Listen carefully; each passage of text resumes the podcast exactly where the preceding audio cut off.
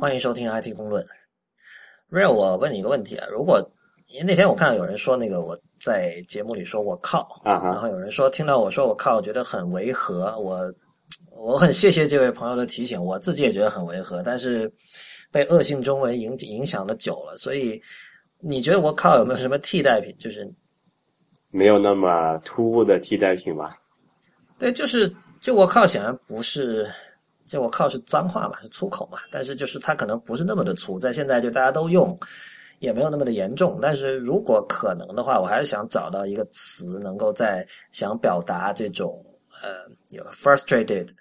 或者是呃惊讶，因为因为我靠现在变得非常的 versatile，你知道吧？就它可以用于各种场合。有时候你是你并不是每次都要都要靠，并不是每次都要 fuck，但你要但你很多时候你是因为你 frustrated，你觉得很沮丧，你会觉得怎么会这样？为什么会这样？哎呀，又这样了，有没有搞错啊？来，我教你一个嗯，，what？我靠，这不行！哎，我又说了，不好意思。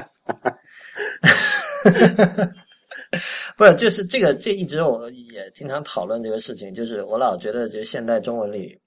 没有，就就如果你把这个现代汉语比做成一个工具箱的话，这个工具箱里其实好用的工具不多。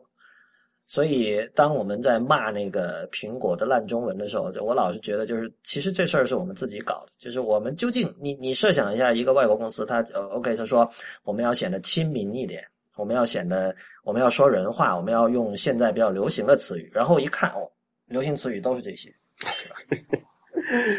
哎，对，所以如果听众有人有这种好的替代品，可以告诉我们。就要是普通话哈，如果是粤语的话，其实有很多可以选。好吧，那那个我们进入今天的正题，呃，今天我们又要聊这个亚马逊的事情了。亚马逊它在之前的节目里有没有提到过，它跟呃美国一家很大的出版集团叫华谢，就是我们听众里如果有人是在这个媒体圈的话，应该会知道，因为就是像我们熟悉的一些呃时尚杂志，具体我其实不记得是哪个，就我们这个都能买到的，类似什么男人装啊。什么类似什么时尚芭莎啊，当然那那些不是华谢，嗯哪个是华谢？好像那个 GQ 是华谢的，好像。嗯我不确定啊，但是反正我们在街头能够见到这种中文的时尚杂志有很多，就是这种外刊的中文版，有有有几本是华谢的。那华谢同时它也是一个出版社，呃，他们就跟亚马逊最近一直在闹别扭，已经闹了大概有半年一年了吧。呃，那么稍微总结一下大概什么事情，就是呃，其实直到今天你都可以注意到，就有很多华谢的书。呃，最典型的例子就是华谢旗下有很多出版社，像什么 Little Brown 这种，它是出那个 Malcolm Gladwell 的书，这可能大家会比较熟悉，因为呃他的书基本都翻译成中文了，像最早叫引爆点，啊、像这个像 Blink，对，然后叫然后叫叫叫叫哦，Real 刚才很好心的帮我们查了，GQ 是康泰纳仕的，呃，反正有一些时尚杂志是华谢的，然后呃，对，还有比如像那个叫什么 Outliers，叫什么异类啊，就他就是是一个美国的畅销书作家，写这种 popular science 的这样的一个人。那么，如果你现在看他最新那本书叫《David and Goliath》，呃，你去他的这个亚马逊的页面，美国亚马逊的页面哈，去查会发现他的 kind 呃 Kindle 版就电子书的价格是十四点九九美元，而他的那个 paperback 瓶装本是没有办法购买的。准确的说，你如果点了瓶装本之后，你会看到它那个价格有列出来，那个书的信息都在，但是没有了那个大家觉得非常亲切的这个 “Buy now with one click”，嗯，一键下单的那个那个按钮了。那么，呃，为什么会这样？就是因为呃，亚马逊要求华谢把他们所有的旗下的电子书的价格限制在两点九九到九点九九。我们知道九点九九是很常见的，一直以来是比较常见的一个 Kindle 那英文电子书的一个价格哈。那么他希望华谢所有的电子书也不超过这个价格，但是华谢不同意。呃，那我们知道出版社嘛，出版社都一直以来就是从很多年前以来，他就会觉得电子书是好东西，但是如果大家都买电子书，就没有买没人买纸书了。所以呢，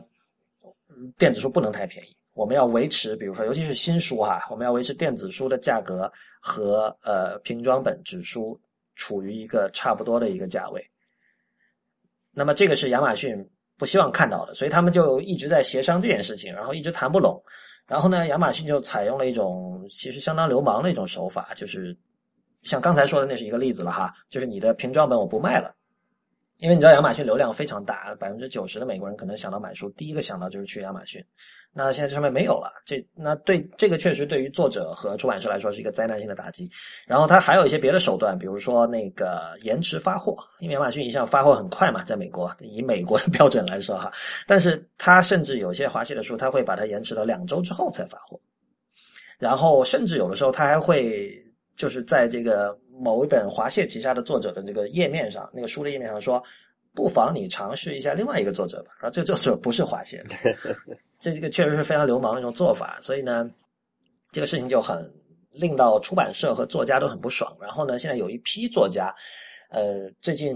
自己就是筹钱，等于众筹了，然后在《纽约时报》买了一个广告大广告，然后写了一封信，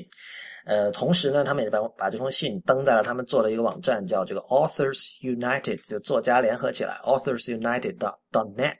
这样的一个站，这这个我想想声明一下，像 Authors United 这种说法，其实是具有相当的这种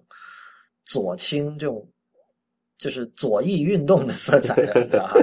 就是一帮工人联合起来跟这个资本家对抗那个意思。然后，呃，他们把这封公开信登在上面，就是隶属亚马逊的罪状，然后就意思说那个。其实作者和亚马逊是属于共生共荣的关系。那么，亚马逊能走到今天，其实跟这个出版社和作者的支持也脱不开关系。然后，那我们大家是朋友嘛，大家有钱一起赚，为什么要搞得这么僵呢？而且就是说，亚马逊你不是一直说这个要把消费者摆在第一位嘛？但是事实上，你们最近的，你看一个人想买 Malcolm Gladwell 的书，他想买个 paperback 买不到啊，那显然消费者的这个利益受到了侵害。这个你们嘴上说的并没有做到，呃，巴拉巴拉巴拉，就这样一堆话。结果搞笑的是，就在前两天，呃，亚马逊自己立了一个网站，叫 ReadersUnited.com，就 作者们立了一个叫 Authors United 作家联系联合起来到 net，然后亚马逊搞了一个叫呃读者联合起来到 com，然后这件事情本身就已经很蹊跷了。为什么？比如比如说亚马逊要发公开信，为什么他不能在自己的网站上发？他为什么？因为其实以前他们是这么做的，你知道。比如说，他们发新产品，或者是有时候什么 Jeff Bezos 的一封公开信，他们会直接放在 Amazon.com 上，因为显然那里流量最大嘛。然后他现在搞了一个像叫 ReadersUnited.com 这样一个，听起来好像是有一堆这个读者自发的联合起来，要要要有一个 initiative，要反对一个什么或者倡导一个什么。但其实这是亚马逊弄的，而且亚马逊并没有试图说我要伪装说啊这个。我虽然是我们一家这个跨国企业做的，但我要让大家以为这是这个民众自己做，他没有这样，因为他下面明显写着这封信的落款是这个 Amazon Book Team。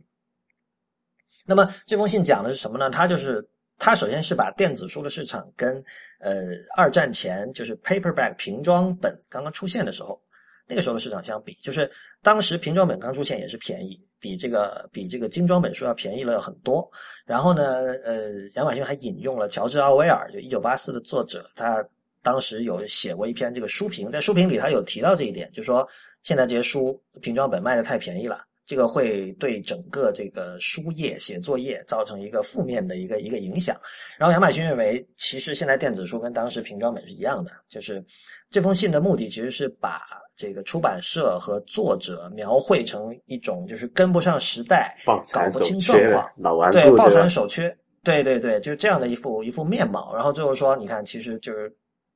历史车轮不能倒转，然后我们是正义的一方。然后就说这个书便宜，那当然对于读者更好啦。所以就是他最终希望就是读者们给那个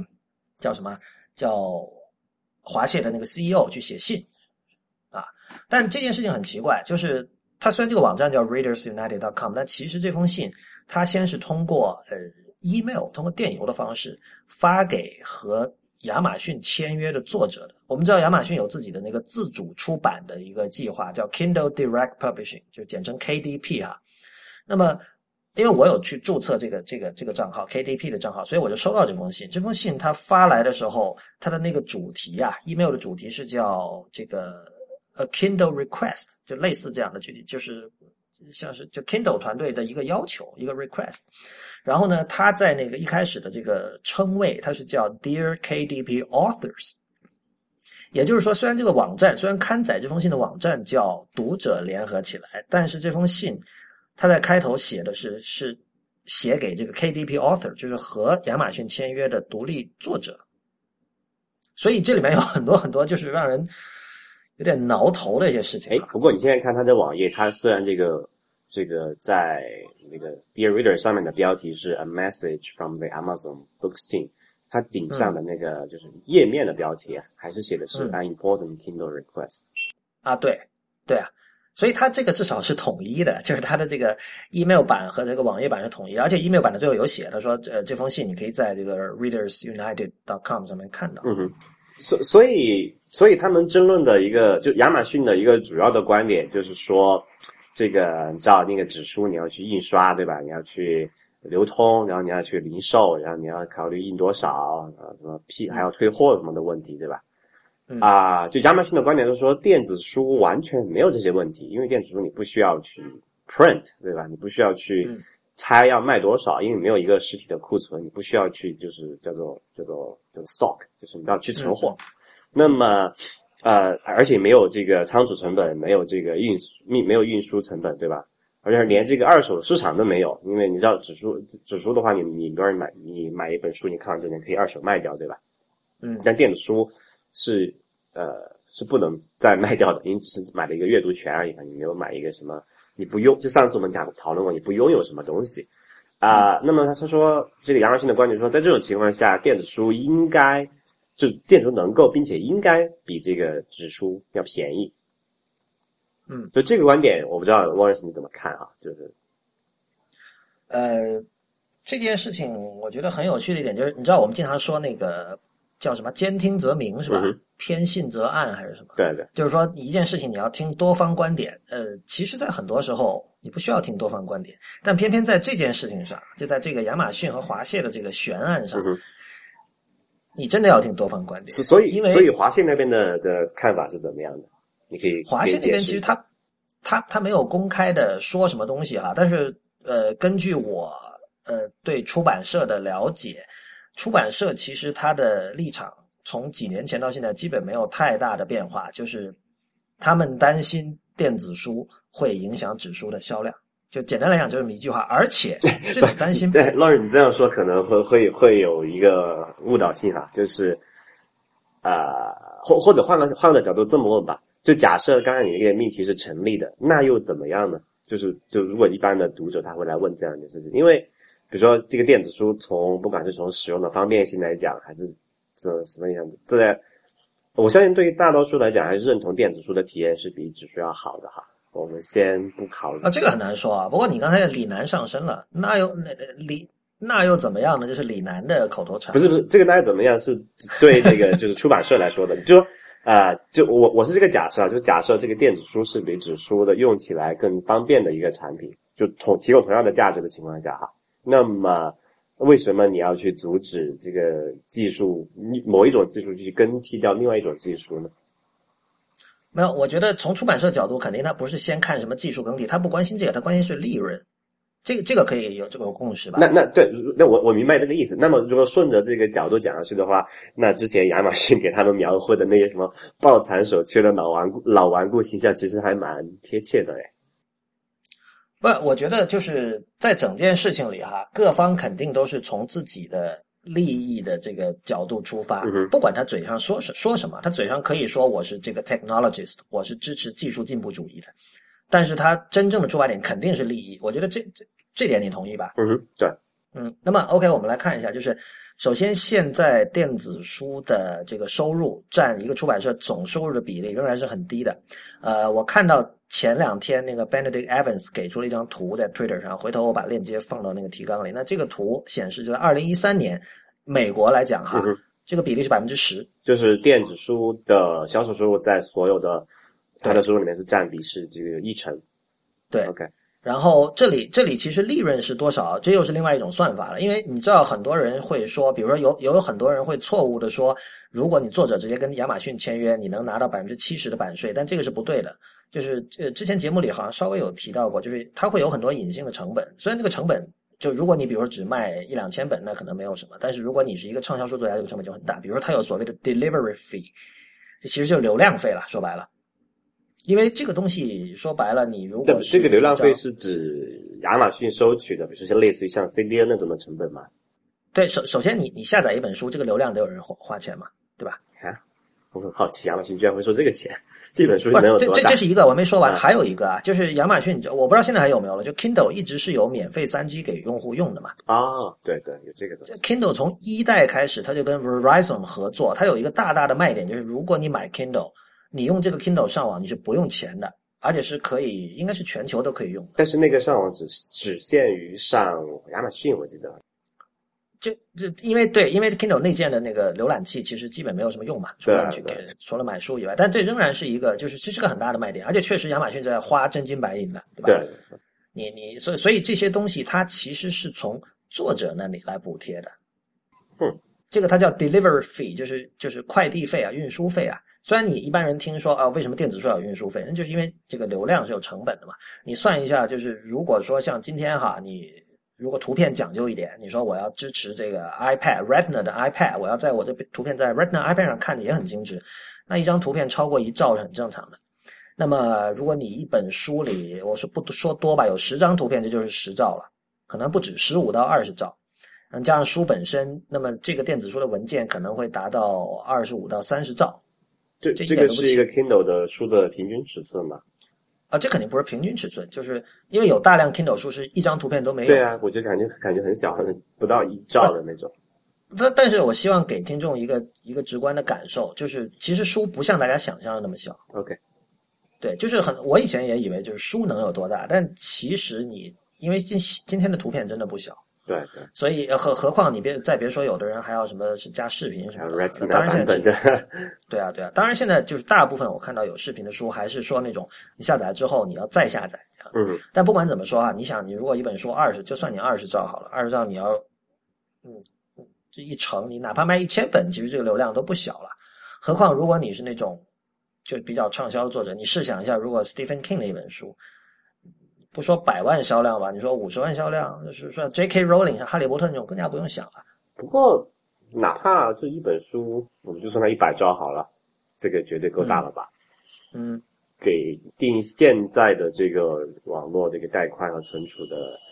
这个这个价格哈，我觉得嗯，这个就是 delivery 的成本其实是最 就是非常就占比是非常小的。对，就是亚马逊向作者收的那个 delivery fee 也并不高，好像是一份四十美分还是多少，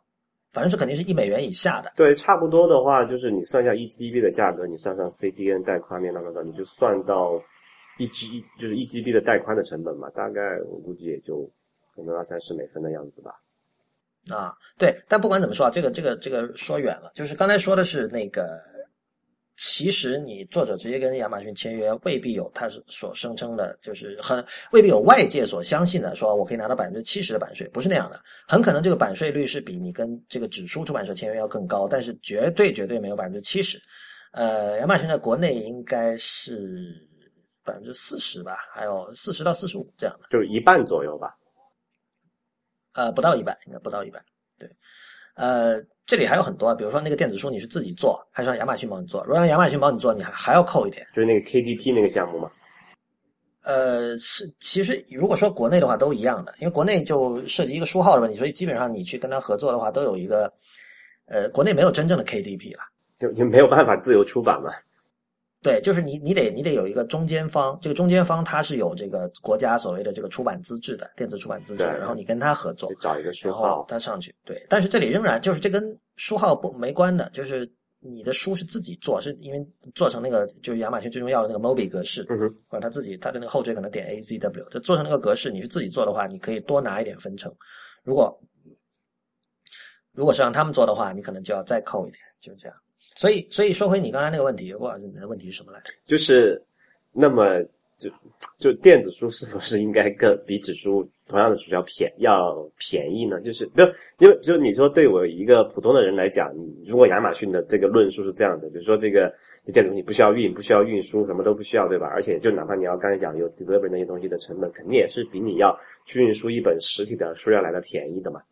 啊，就算上这些所有的，就是按照一个就是 reasonable 的人来想的话，那当然你这个成本更低，你为什么为什么不不应该卖便宜一点？对，但这恰恰是不 reasonable 的，因为为什么？我们我们看一下游戏好了哈。嗯你你今天如果你跟投资人去聊天的话，他一定会跟你讲说，现在比如你说手机游戏、手游，呃，或者这个推广的成本非常的贵，对吧？对。推广成本是什么成本？渠道成本嘛。嗯哼，所以就是说，并不是说一个东西没有实体物了，它就会就天然的会便宜，因为没有实体物只意味着说我卖的东西不一样了。就是以前的话，我卖一本书，可能你你你很难 argue 说我真的是在卖这个书里面的这个智慧，你卖的其实是一堆纸，对吧？对只不过这条纸刚好承载了智慧。OK，你现在说这个我现在没有纸了，那我卖的是智慧，这可能只是一个语义上的区别，但是这个并不是意味着没有了实体。成本就一样，一定会低的。没有了实体的话，某一些成本是少了，但是不等于没有别的成本。比如刚才说的那个 delivery fee，就是这个运流量成本，其实很多人没有想到的，这是第一。然后就是，我觉得渠道成本就是，我不知道你有没有观察到一个现象，就是所有这种主流的媒介内容生产啊，嗯，基本上大部分的利润都是给渠道拿去的，就是这创造者、创造内容的人拿到都是小头。我们看一下游戏现在是这样，对吧？你以前很多人抱怨说那个 App Store 苹果抽百分之三十抽的太高了，对，哇，你这个要是跟那个游戏比一下，那完全是偷笑，对吧？哦，对，这个我后来想了一下，有一个事情可能这两个不能直接拿来比嗯，啊、为什么很简单的一个道理，比如说你 App Store 苹果，你说抽百分之三十，那比那个游戏主机游戏商的拿的少的多了，是吧？嗯呃，但是你要知道，苹果它出百分之三十的时候，在它之前，它已经卖给你这个用户一个手机，它已经赚了百分之三十几的这个利利润了，就在硬件上。嗯嗯那么，但你看主机游戏不是这样子啊，就是主机绝大部分的主机你嘛，你去看这个 Xbox 也好，还是这个 PlayStation 也好，他们都是就所谓的就就是成本价或者是赔本赚吆喝的。对，就是主机不赚钱，靠卖游戏赚钱对。对，就是这个那。这个主机游戏公司，它的整个商业模式就是说，我靠贴呃成以成本价，甚至是贴钱，把这个主机卖给很多人，然后我我这个承担了很大的风险，搭建起来这么一个主机平台，然后你才能这个游戏的这个开发者才能够去上面去去去做怎么叫做创作，然后去开发你的游戏去卖钱嘛。那么很自然的一个道理就是说，那我作为主机公司，我肯定要从这个游戏收入里面分到一个大头来补贴我之前的那个巨额的开发和这个销售还有渠道的一些成本，对吧？呃，你说的这个是两家公司的商业模式的不一样。对就是一家靠硬件赚钱，那软件对他来说是给硬件增值的东西；另外一家公司是呃，不像游戏公司是这个它的硬件是不赚钱甚至亏钱，然后它靠软件来赚钱赚钱。但是，但是我觉得这是两家公司的区别。但是最终回到根本上，我的意思是说，凡是那种赚钱的内容生产，肯定是渠道拿掉主要的收入。我呃，我不知道为什么，这我没有想通为什么。但是我们看一下历史上有无数这样的例子，比如说呃，指数时代的没有电子书的时代，不，指数到今天也是这样嘛。对所以所以有作家去抱怨版税率低嘛，他会觉得哦，你一本书卖出去有这个只有百分之十四啊，百分之二十最多才归我，他觉得这个不对。但是这个真的不对吗？那那这，这然后我们再看以前那个 CD 时代哈，比如一张 CD 卖十二到十四美元，然后我据我了解，音乐家能拿到的好像只有一美元。那么音乐家也不爽啊，说什么意思？这都是我们的创作，这很伟大的歌是我们写的，为什么我只能拿到这么少？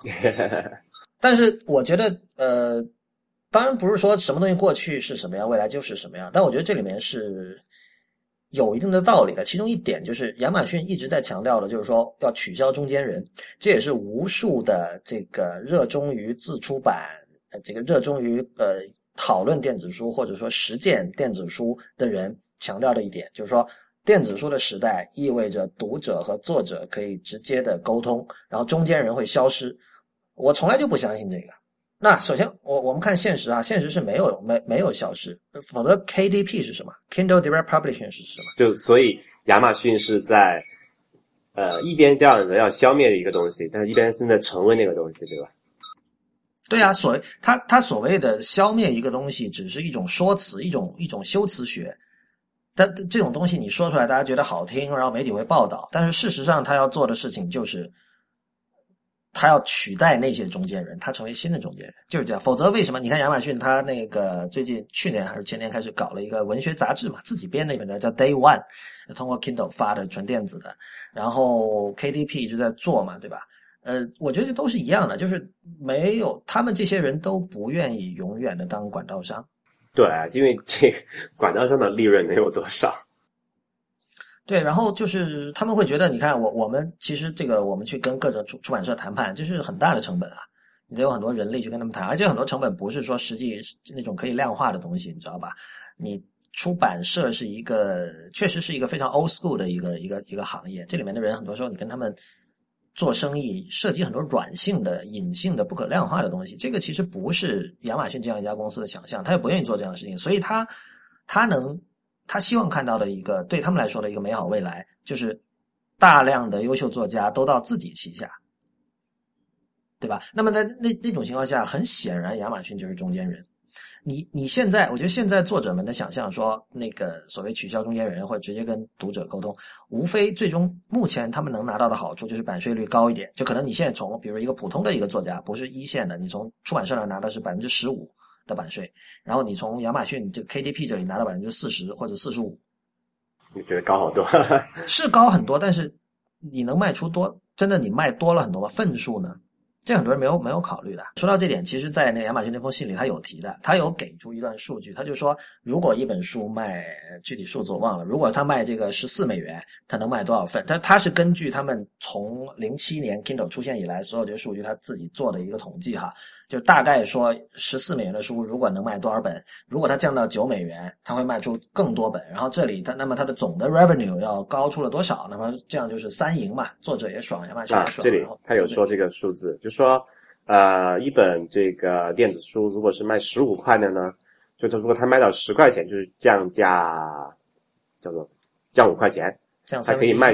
它可以卖出一点七五本。嗯，那么换句话说，这个比例你算一下，就说是十五块钱的话，就是卖个是十七万四千本。不，具体的数字不重要，反正就是能卖多嘛。他就他他他他给出这个公式是想说明。低价会卖的数量更多，这个我觉得这就是一种，就如果你只看这封信，我完全可以说这段话是一段欺骗，就是很显然对于某些书这个等式是成立的，但是也很显然对于有很多书这个等式是不成立的。就说他是拿了一个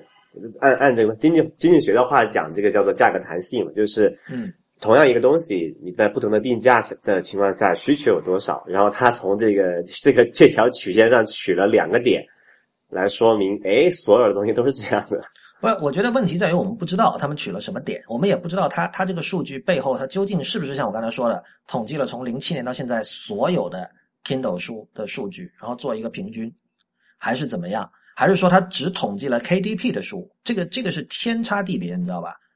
他说他的说法是说他是从叫做他重复做过这种就是这个我刚才讲的叫叫价格弹性的一个实验。嗯，就他们去做过这种调，就微调价格，然后看销量嘛，然后去看就 across many titles，就是试过很多很多这个书，就发现就这么一个比如近似的这么一个规律吧。啊他说是这个意思，但是他没有他没有公布具体的数据，这个你信不信那是另外一回事。对啊，这个这个其实就是很 fishy 的，就是比如说很首先第一点哈，就是有大量的书目前还是没有 Kindle 版的，虽然 Kindle 书已经是所有电子书平台里数量最全的了。嗯哼。但是，比如说那个以前节目里说过的嘛，像那个苏珊桑塔格的书，这个属于这不是这绝对不能说小众读物，它可能属于那种半学术读物，可能就是在在中国可能是会去买这个广西师范大学出版社的人的书的人会去对这些书有兴趣，是吧？嗯哼。但是这是经典，很显然。然后像那个对稍微比如说像那个看村上春树的人，很多会去想看像 Raymond Chandler。还是谁啊？还是好像就是 Raymond Chandler。然后 Raymond Chandler 的书好像在 Kindle 上是一本都没有的。剪辑的时候查了一下，不是 Raymond Chandler，是 Raymond Carver。呃，如果你现在去亚马逊搜的话，Raymond Carver 是一本 Kindle 书都没有的，但是 Chandler 是有的，所以特此更正。换言之，有很多，比如说经典的文学作品或者经典的这种文史哲类的书。在 Kindle 上是没有的，所以这个时候你现在给出的数据里面是些什么书呢？这就涉及很多问题，比如说那个以前也讲过，有很有很多谈自主出版在商业上如何成功的人，喜欢拿那个有一个叫 Amanda Hawkins 的人做例子。但这个人用中国的话说，就是写网络小说的，说白了，而且他是那种就是买一箱红牛，然后把自己关在卧室里，然后写两个星期一本小说就出来了，是这样的人。那么速成派，对啊，就是首先这样的书，就是在那些希望买到便宜书的人，并不是每个人都希望看这样的书的。然后你拿这样的书去算一个等式出来，你拿大量这样的数据算一个等式出来，和你拿比如说呃严肃一点的这个，或者说纯文学，或者说文史哲类的书，或者甚至是计算机类的这个教材这种书，去算一个等式出来，这个等式可能完全不一样。显然不是所有的书一旦对降了五美元，就会有更多更多的人买，或者说这个多出来这一块可以补足它价格上的那个少出来那一块，显然不是这样的。就反正我觉得这里是有一点问题的，就是首先讲呃不我呃就就我们先假设亚马逊它给给的这个数据确实是他们通过多次的量化实验做出来的，那我也不怀疑他要这么干，因为如果你想，如果他们做出来的实验不是这个结果的话，哈，我举个例子。那他也没必要去费心搞这个。那如果说，比如说这个价格弹性的曲线不是那么按按按他这个描述的那种 那种，就是价呃叫做是一个叫什么，就是价格降低然后需求增多的这么一个情况。因为有有一些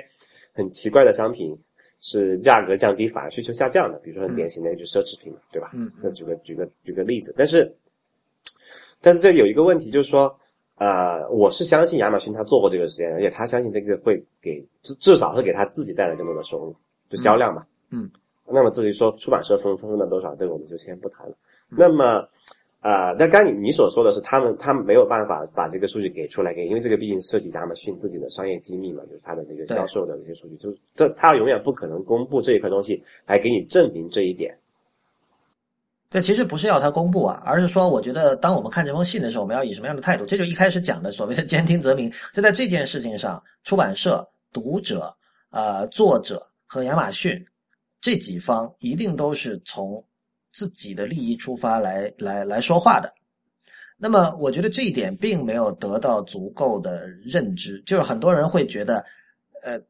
只要是那种说这个取消中间人的，马上他就会。占据一个这种论述的制高点，你知道吧？就大家觉得，哎，取消中间人好啊。但是其实，当你说取消中间人的时候，你究竟在你是以什么为代价的？比如说，我觉得现在哈，这个扪心自问，大部分的作者都会认同说，出版社的存在是很必要的。就是说，很多人，你比如说，如果说我们来电台讨论这个节目，或者说我自己在网上跟别人在知乎上吵架什么的，我会说。这个自出版好，你看我有百分之四十的版税。但是如果哈，如果他要把自己的，比如说一些文章结集出书了，或者说他自己有本书写出来了，大部分的人仍然说，我还是希望有一本纸书。哼，而这个原因，这这个是从作者的角度出发的嘛？对啊，就是从作者，所以我刚才讲，就是说大家从自己利益出发，为什么他们会希望有本指数呢？因为现在肯定指数才能赚到钱更多。对，这就是一个我很，这个是我刚刚想问的一个问题。刚才讲有有几方嘛，这里哈，比如说有这个读者，有亚马逊，有这个出版社，然后有作者。那么我的问题就是这样子的，就是说，呃，之前就是 Readers United 这个这个这篇这封信出来之前，是其实对那个 Authors United 那个广告的一个回应嘛。嗯。那么这里就很真有一件很奇怪的事情，如果亚马逊讲的这件事情是真的，就是说把这个书降价，然后可以。这个扩大销售，然后可以这个出版社和作者也可以拿到更多的这个版税的话，那么为什么会有作者反对这件事情？不是因为就是，就我觉得其实作者啊，作者那些那些联名签署的人哈，里面其实有很多大牌作者，像什么 Stephen King，像 John Grisham，这都是美国的畅销书作家，都是很很有钱的作家。呃，我觉得他们并没有仔仔细细的把这件事情考虑清楚。首先，我们要承认一点，这件事情要把它想清楚，真的是很不容易的。包括我们，我们今天在筹备这一期的时候，其实这里边是那个线团是非常非常的混乱的这样的一种状态。所以，我觉得作者更多是出于一种很单纯，甚至有点天真的一种情感上的一种不认同。比如说，很简单啊，呃，我的书你不卖了，而且你不卖的理由居然是因为这个价格谈不拢。不，这个这不很常见吗？不，你你你你考虑任何一个其他的商品，然后比如说。路边有个小摊儿，他一直在卖各种各样的什么，比如瓶装水吧。呃，今天过来农农夫山泉说我要涨价百分之五十。那这个不问题是现在是属于亚马逊是单方面毁毁约嘛？你肯定他们是有合同、有合约在那儿的嘛？比如说那个本来 Malcolm Gladwell 的书在 Amazon.com 是有的，现在就是说那个现在我们我们我们再谈，我们可能我们要签一个新的协议啊。假设就是说我说我你你的那个电子书的价格不能高于九美元，那我在这个谈的过程中，我原来那个合同还是有效的呀。我不能说哦，因为这个谈不拢，我原来那个合同我就视为无效，然后我就不卖你的书了，这显然就不对的。而且，我觉得不，这这件事情是我我就你说这件事情是有是一个事实嘛？就我不太确定。我不确定，我显然没有用我的肉眼看过那份合同，但是我觉得这个这属于就有一些东西是你不需要看到的吧？就是你你可以相信一本书如果在亚马逊上有卖，那显然是有一个合同在那儿的。那也可能是合同到期了，或者什么原因？嗯，是有可能啊，但是就是如果如果合同到期这种事情出现，亚马逊一定会说的吧？对吧？因为他不卖，他停卖像这个 Malcolm Gladwell 这种非常高姿态的这种畅销书作家的书，各种媒体都在报道。如果说这个真的是因为合同到期的话，首先这也未免太巧了吧？为什么就在他跟华谢打架的时候，这个合同突然就到期了？就算是真的到期了，亚马逊为什么不出来说说这个是因为合同到期了？这是一个不是常规状态，和我们这次跟华谢这个争执没有关系，他完全可以出来澄清啊，他没有啊。OK 啊，这个这个技术细节，因为我们也没有办法去去确认或者是怎么样，就先先抛到一边不谈。反正就是刚才我觉得那个问题其实是很好奇的，就是说，呃，起码从这个，就如果我们假设作者是理性的话，哈，就是说他他在去想这个，如果亚马逊没有就给就如果亚马逊给他们的这个电子书的降价销售能给他们带来更多的收入，我觉得他们是不会去去去反对这件事情的。现在就说，我我觉得你说那个前提是一种。你说是一种信念对不对？是一种期望，或者说就是是一种，按照很多人说法是试水，就是我想试试看。但是内心深处，他们一定知道，就目前啊，二零一四年这个时间点，呃，指数一定能带来更多的收入。而且这句话是从可能一零年、一一年就开始这么讲了。然后到了那这这件形成这个就是为什么会导致这个现象呢？因为我们看到的情况。实际上是这个纸书的销售，从那个作者从出版社拿到的分成是更小的。那么只是说，因为这个总量大呀，对总量大嘛。但是这个就是这个就是一个这个什么，它的变化的速度比你想象的慢啊，就是这样啊。不不，我觉得这这个事情是这样子，就是说你不能说因为啊，我现在比如说假设，就我举个例子啊，这个数字是随便编，就随便举举个例子，就说假设他从这个电子书销售，他能拿到百分之五十的这个这个销这个版税，嗯，然后他从那个指数那里把能拿到百分之就一半吧，二十五的这个版税，然后只是说因为这个指数的是现在的销量是大于这个电子书两倍的，所以你现在就去偏好指数，这个显然是不不够理性的做法嘛。为什么不够理性？因为你你没有办法预期这个这个等式在未来的哪个时间点会变。不是，就是就是这个这个事情，就是说，如果这个有有个东西，它能能给你带来更高的这个版数的比例，并且它的销售量是可以变得更大的，那么长远来看，它的它带给你的总的收入肯定是会高于或者会超出你现在的这么一个收入源的嘛。那我接触到的作者，大部分人其实他是就用呃沿用你的说法是理性的。因为他们并没有抗拒，他们是觉得哎挺好啊，百分之五十很好，我们试一试。嗯，但是最终的结果，我现在没有听到哪个就是高姿态的，就是大家都能数得上名字的作家，他的这个电子书的收入超过了指数。不，你你你这个收入是指的是这个总量嘛？对啊，但是这这这因为有这两个，刚才也讲了，这个市场的不，我只我我只纯收入，我只纯收入。不，呃，就所以，所以我讲这个是一个不够理性的说法，就好像你你在卖两个产品一样哈，就是一个一个 A 产品，比如说 A 这个这个叫农夫山泉，它可以给你带来，比如说给你的利润是百分之五十，然后这个什么什么乐百氏给的给你的利润是百分之二十五，嗯，但是因为乐百氏现在卖的比较好，所以你看总收入呃来看，你是。那个乐百氏给你带来的那个利润比较多，那你不可能就因为此就不卖农夫山泉了，他们没有不卖农夫山泉啊，就是或者说仍然你就你就不能你不会因此去抵制这个农夫山泉。他没有抵制啊，我就现现在就是现在很就今天啊，如果一零年可能有作者抵制，但今天的话，呃，其实作者大部分的态度就是说，我我不管这种事儿。就有的，比如说有几种作者，有的作者是跟他的 digital savviness，就是他对这个数字文化的了解非常低，可能甚至电脑都不太会用的人，甚至根本不用电脑的人，那这种人就说我完全不管，出版社你们帮我去管吧，你知道吧？如果你是亚马逊，你来找他，他说，哎，不好意思，你去跟我的出版社谈联系，或者你跟我的作家经济联系，在国外有作家经济这样一个行业嘛，嗯哼，这是一种。呃，还有的人就是说，有，比如你知道，有的作家是属于那种自己电脑也玩的很熟的，是那种属于 geek 型的作家，那么他就会问的多一点，然后他对细节要了解的多一点，同时他呃可能更向向前看，就说他不会想着说哦，因为现在的收入少，我就去放弃它。但是大多数作者他想的就是说，我就写我的书好了，然后最终到时候我就看账单。那么目前看起来啊，还是指数。赚的多就是这样，就是我就我就是说，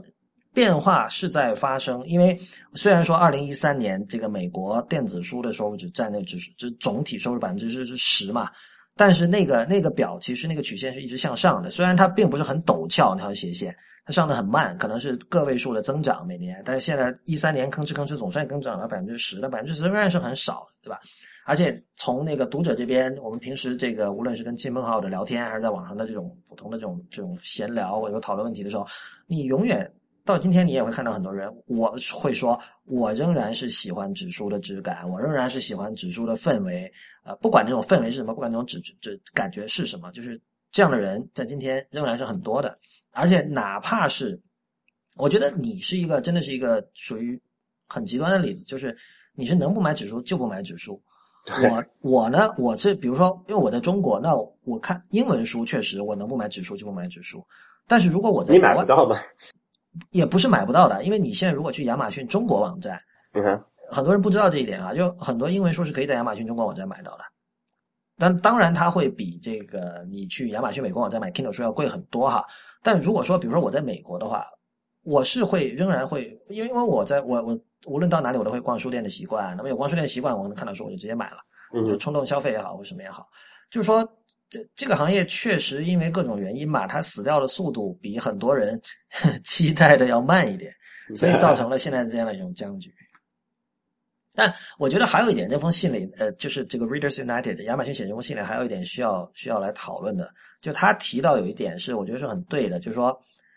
呃，他为了说服大家走低价路线哈，他就说。你们看，现在那个并不是你书，并不是只在跟别的书竞争哦，啊，你书是在跟这个游戏、呃，动漫，还有这个叫什么音乐、电影，电影对对，跟所有这些东西竞争。竞争的意思，一个当然是指说你在竞争人们的时间和注意力，因为一个人一天只有二十四小时，是吧？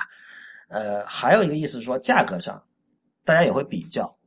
这个就比如说你大家看到一个游戏才两点九九美元，你一个书要卖十四点九九，不对啊。在亚马逊看来。在亚马逊看来，很可能就是一本书的话，你可能卖卖一美元、两美元会更好啊。现在九九九点九九，就亚马逊可可能亚马逊可能都觉得贵了。以亚马逊来讲，他会觉得越便宜越好。那这个说法其实很多时候对的，就是比如说，呃，很多时候你买一个游戏，哪怕两点九九，你可以玩很久的，对吧？对。然后，但是书的话，你可能看两下不看了，或者说你这个你你想看完，但是由于你没有时间或者没有毅力。呃，或者因为不管什么原因，你看到一半你不看了，那这样的书买多了之后，你会觉得，哎呦，这个钱花的好冤啊。然后，然后现在大部分人可能也没有去图书馆的习惯，是吧？就就就会这样比。那么，亚马逊就从这个角度切入，说，既然消费者有这样的心态，你何不卖便宜一点？那我觉得就是这就说到一个很多人可能不愿意承认，但是呃，不能不承认，不能不承认的一个一个事情，就是文字阅读。确实不是今天的一种一个主流，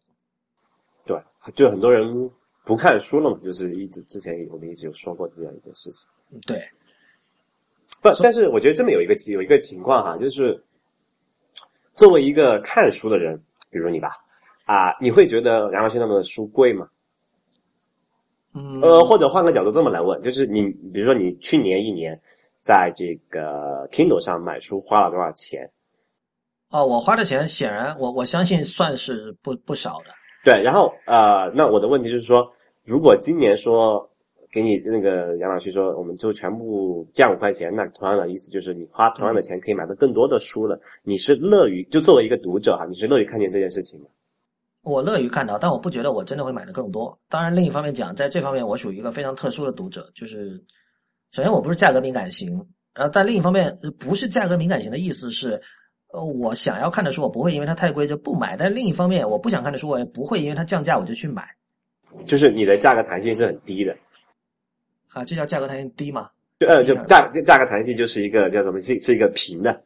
就一般来讲，价格弹性就是讲这么，就是那个说，就刚才我讲了，就是说，如果你这个东西降价了，你对它需求会大一点嘛，一般就就就是会讲这么一件事情。那个价格弹性就是描述这么一个变化一个曲线嘛。然后对你来说，如果说这东西不管它降不降价，那就这个东西不管它卖的贵还是卖的便宜，你的你的流量需求都是一定的。你你需要它，你就会买；你不需要它，你肯定不会去买。那么它就这个所有说明它的这个这个价格弹性对你个人而言是一个 是一个水平的一个东西嘛。嗯，但是。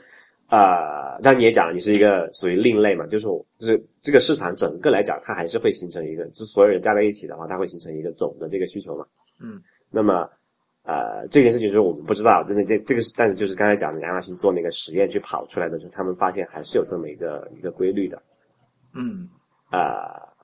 对那我我自己对于这件事情，其实主要的关注点在于，就是我希望出版社能够转型成功，就是他在面临这种行业的这种地震的时候，嗯哼，呃，其实出版社知道要变，但是现在呢，就是他们。按照我的了解，大部分出版社看到就是说，OK，我们不能再完全抗拒电子书，我们要跟他们合作。那么他们做的事情可能是，比如说在这个公司内部成立一个数字出版部门，那么这里面的人呢，就属于这个电脑玩的比较熟的，然后经常思考新媒体的人，就这样。然后那么他们也会觉得说，OK，那你要真的要比技术，我们跟这种专门的这种电子书商，像亚马逊什么的没有办法比，那么我们还是选择跟他们合作，呃。这个固然这这是一件好事，就是如果没有没有这样的一种心态，今天我们也买不到那么多的 Kindle 书，对吧？但是另一方面，我们看到就是如果你呃还是从刚才那个角度切入，就是我一直在想，如果我们把阅读的这个概念把它泛化，我们广义的来看阅读哈，那电影、音乐、呃漫画、动画、游戏，这全都是阅读。呃，之前节目其实有讨论过相关的事情，就上次跟吴涛和 CBV 里面调，就当时那个有一期的那个 AGP 里面，当时那个 John Siracusa 讲了一句话嘛，他就说那个当呃所有的这种文艺品类，包括戏剧、电影、音乐什么的都结束了之后，游戏会在尽头等着人类，因为因为游戏是最终极的一种，就是其实游戏从诞生之初开始，电子游戏啊，是为了去重建真实世界的各种感官体验嘛，包括心理体验。对吧？所以，所以会有，比如说各种游戏引擎要不断的这个演进，要让它，比如说三 D 效果越变得越来越跟这个真实要接近。比如说以前你看到那个人的那个手都是一个立方体嘛，对吧？就虽然在当年，当因为游戏永远其实是在去去推进那个，就把那个硬件用到尽的。在当年你把那个手做成立方体能动起来已经很牛了，但今天看来就完全不怎么样嘛。然后现在他们又开始一直在研究那种像 VR 技术、虚拟现实那种，所有这些都指向一个。终极目标就是说，我要在这个电子设备里，在数字空间里去重建，呃，真实生活的体验。比如说，在这个枪林弹雨啊，或者这个甚至是性爱啊，上次我们有讲的。那么从这个角度说，游戏完全就是阅读，对吧？那么这个时候，作为出版社，如果说你已经选择了接受这一点，就是纯文字的阅读，它不会死。我觉得它一定是不会死的。有相当多的这种思考是必须以纯文字的方式进行的，甚至我们可以说最前沿的思考。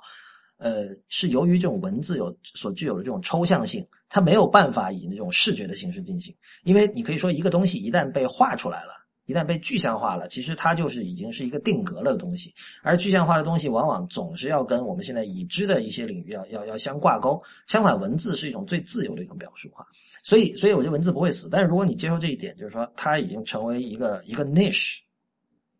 那么这个时候，你要做的转型可能不只是说要把文字的作品去跟这个所谓的现在这个电子书商去合作，而是看看你有没有可能让自己成为一种泛阅读的内容生产者。那么，其实这件事情已经发生了。我们还是看日本，就是我们上次讨论过轻小说那集，你在不在啊？就是关于这个 gal game 的那集。有有。对啊，就是说，你看现在日本其实有很多这种。作品它是以前叫 A C G 嘛，就是 Anime、Comic 和 Game，动画、漫画和游戏。现在有一个新的说法叫 A C G M N，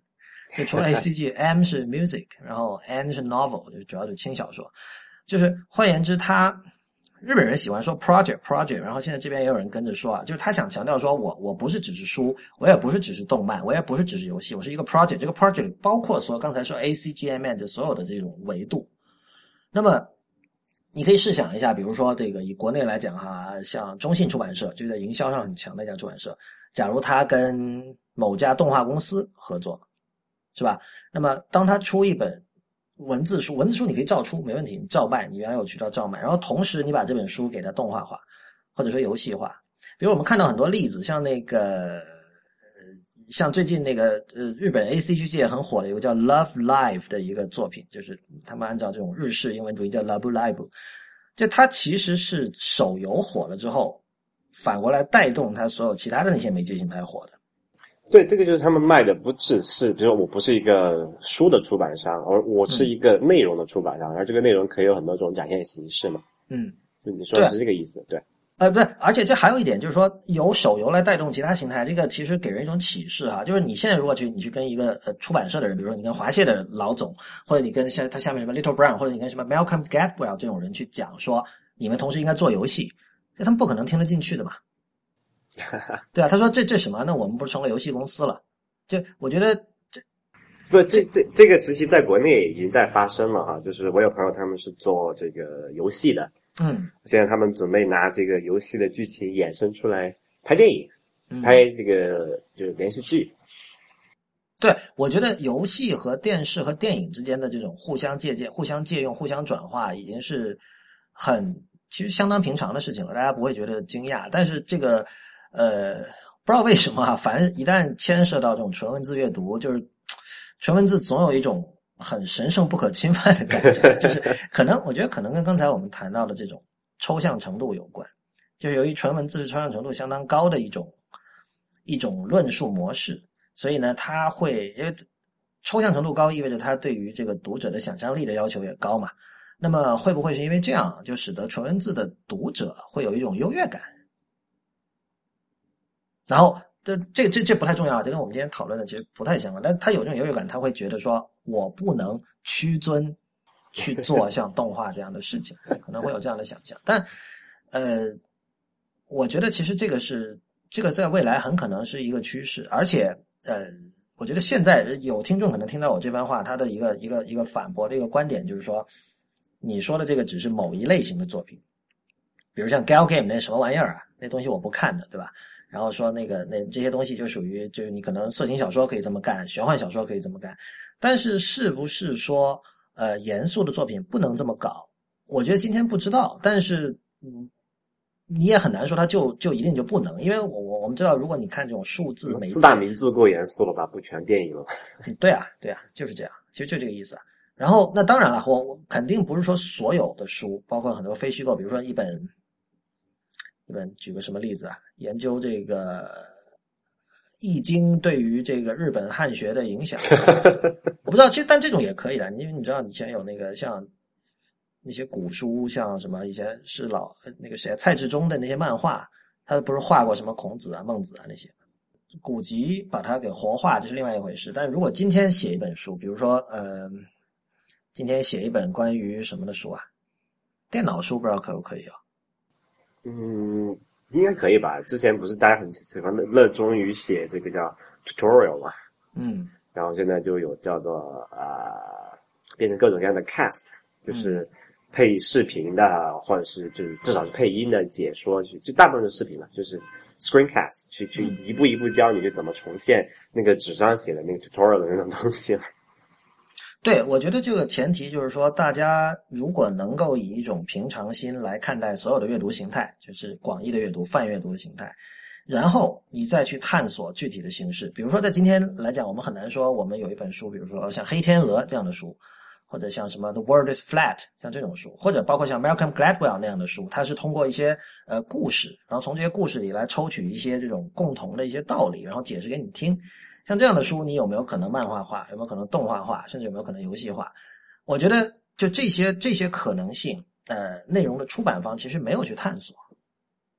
对吧？他因为内容出版商一开始已经画一条线了，说我们是出书的，我们不是游戏公司，或者我们不是动漫公司，所以我们不能做那样的事情。但是，但是如果这个他们心中的这条屏障，他们把它给拆掉的话，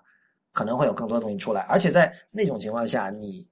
在面对像亚马逊这样的巨头的时候，你会有更多的这种议价权。因为你知道，其实我们为什么反对亚马逊，是因为现在亚马逊至少在美国，它对于出版界的控制已经达到了一手遮天的状态。那这显然对于整个生态是不健康的，对吧？无论是读者还是作者，你你可以设想一下，就是说，如果你是一个作者，然后世界上只有一家出版社，那他想怎么搞你怎么搞，他想他可以就是他的条款可以完全设计的就是只是为他好，而且他完全不考虑你的利益，因为只有他能够帮助你把你的书推到这个千百万这个读者的面前，对吧？对，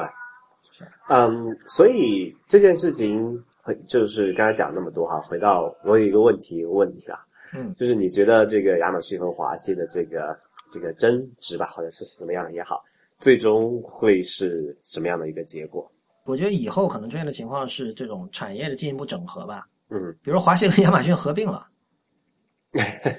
这很正常啊。比如说那个，你像我不知道，当然那段历史我们要仔细研究过，像 CBS 和索尼的合并。